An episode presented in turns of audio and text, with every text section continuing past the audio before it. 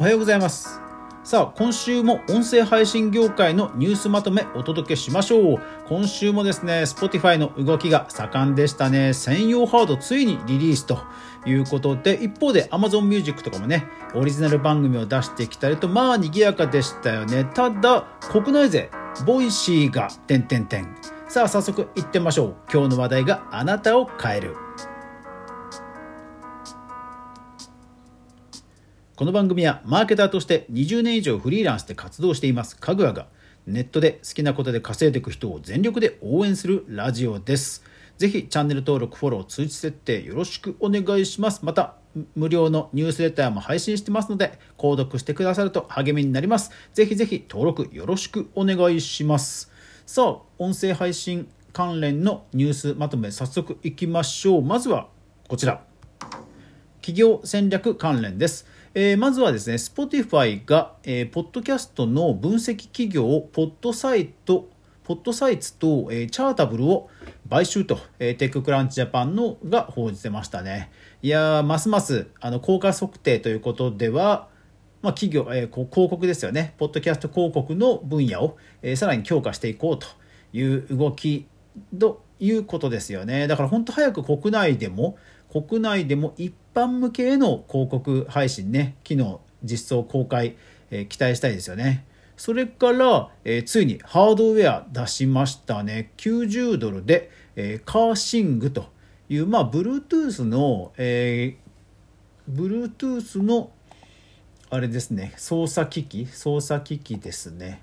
えっ、とね、なんかね、ダイヤルっぽい形をしていて、スマホにポコンとつけるような感じになっていて、で、まあ、なんだろうな、そのスマホ画面では番組をちゃっちゃか押せて、で、ダイヤルでこう、チューニングしたり、まあ、チューニングっていうか音量化とかしたりっていう、まあ、そういうちょっとね、面白いギミックの、えー、リモコンです。はい。9000です。まあ、990ドルということですから、まあ、日本円だと1万円なんで、ちょっと、まあ、それに付加価値を感じる人がどれぐらいいるかなというところですよね。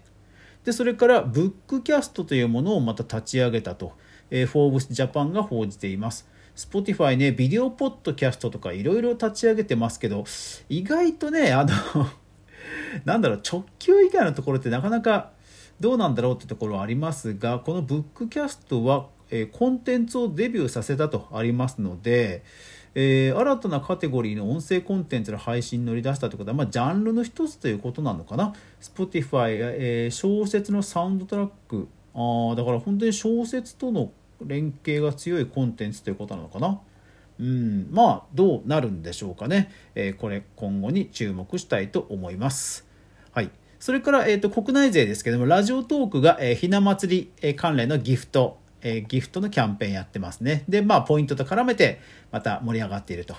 え、それからスタンド FM はスタンド FM は、えっと、アプリのメニューとかが全般変わったというアップデートがありましたね。画面下のね、アイコンが変わりましたよね。アイコンとか、あと、それに伴ってね、レターが奥の方に行ったりとか、まあまあ、いろいろと、こう、変わりました。えー、皆さん、ぜひぜひチェックしてみてください。はい。じゃあ、次行きましょう。次はコンテンツ周りです。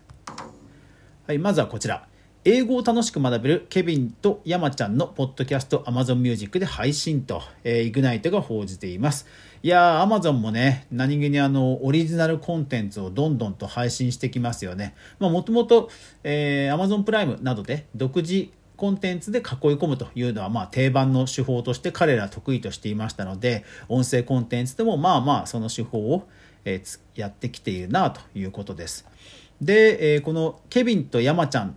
なんですけども TikTok で、えー、バズって、まあ、火がついた、えー、英会話×コントの、えー、お二方です。まあ実際には撮影する人もいてね、3人組なんですが、まあ人気があるんですよ。YouTube に進出してからというもの、そちらの方でもチャンネル登録者数が100万はいってない気もするけど、えー、確かもう何十万っていうのはもう瞬く間に確か達成したはず。えー、と、今現在、あ、もう100万いってますね。100万いってますね。恐ろしいですね。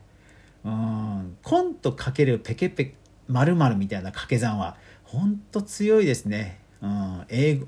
えだから英語とコントなんて最強の掛け算ですよねいやーそれはまあ人気出ますよねいやー英語ね英語いいなでその Amazon Music なんですけども、えー、国内のある調査でもポッドキャストの再生アプリとしては実はシェアナンバー3なんですね。あ音なるさんか何かのポッドキャストで言ってたのかな？そう。でナンバー3なんですよ。で、えー、すごく、えー、シェアが低いナンバー3じゃなくてかなり検討してる Apple Podcast と多分同じぐらいだったような気がします。なので、えー、と実は2021年去年にえー、ポッドキャストホスティングのアート19という会社を買収してますので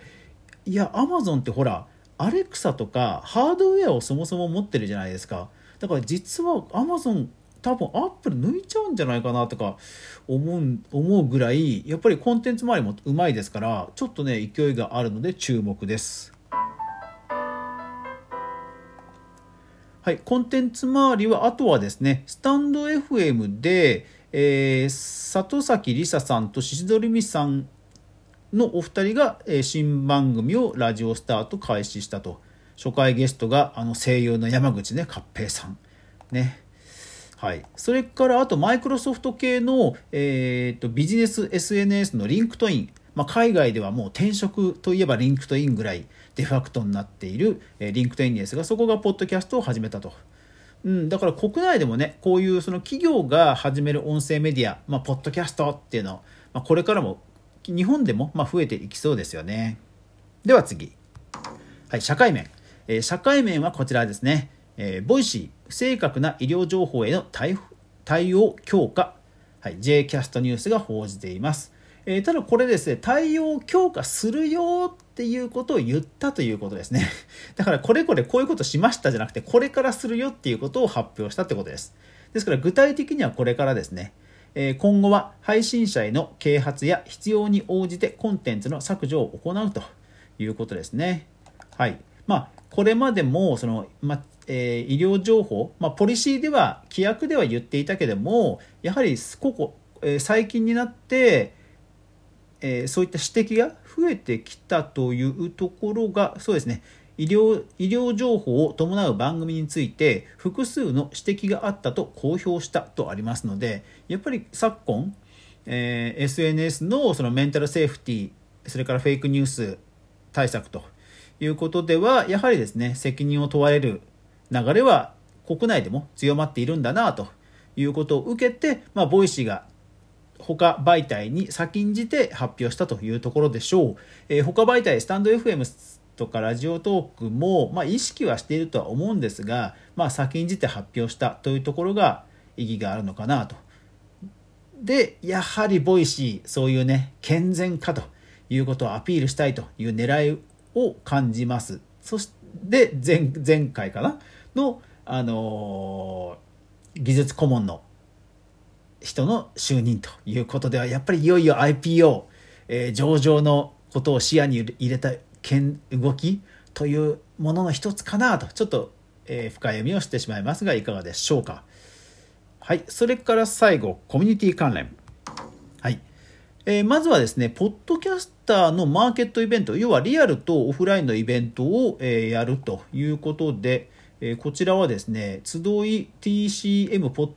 ポラノイポん？ポラーノの3社で結成した団体、ポッドキャストウィークエンド実行委員会が、え、マーケットイベントを開催すると。えー、下北川、下北沢でも開催したっぽいんですが、えー、本当に人気ポッドキャスターさんが集まってると、えー、農家の種さん、それからゆとりっ子たちのたわごとさん、それから Radiotalk で有名なゆとりフリーターさんなどなど、えー、有名ポッドキャスターさんが集まったイベントが行われたそうです。で、イベントというと、はい、え Voicy で有名な、えパパ丸山さん。こちらがですね、えクラスターという VR アプリを使って、VR 空間で、まあ、 Voicy の、え何かイベントを開催されたということで、YouTube で公開されていました。ライブ公開されていました。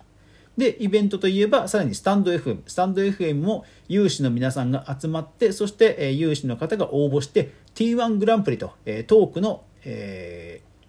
トークのナンバーワンを決めるという大会が行われて、えー、先日最終決戦も行われて、えー、優勝者が決まったということが行われていました各音声コミュニティ音声プラットフォームねこうした独自の、えー、コミュニティやイベントが、まあ、も盛り上がりつつあるという流れでは本当に成熟期に入ったなと思います。はい、えー、今週も音声配信界隈、まあ、Spotify が、えー、こう大規模な、えー、マクロないろんな戦略を打ち出す中、えー、国内勢とかはね、えー、コミュニティとか、えー、それぞれの思惑に準じた戦略をね、えー、各自発表したというような流れだったんではないでしょうか。はい、こんな感じで音声配信周りの、えニュースやニュースや動きをまとめています。えリクエストやタレコミなども、えどしどしお待ちしております。レターや、え Twitter のメンションなど、えー、様々な方法でぜひぜひ情報提供やタレコミお待ちしております。また番組へのリクエストもお待ちしてますので、ぜひ皆さんご意見、感想をお寄せください。というわけで最後までご視聴ありがとうございました。それでは皆さん、いってらっしゃい。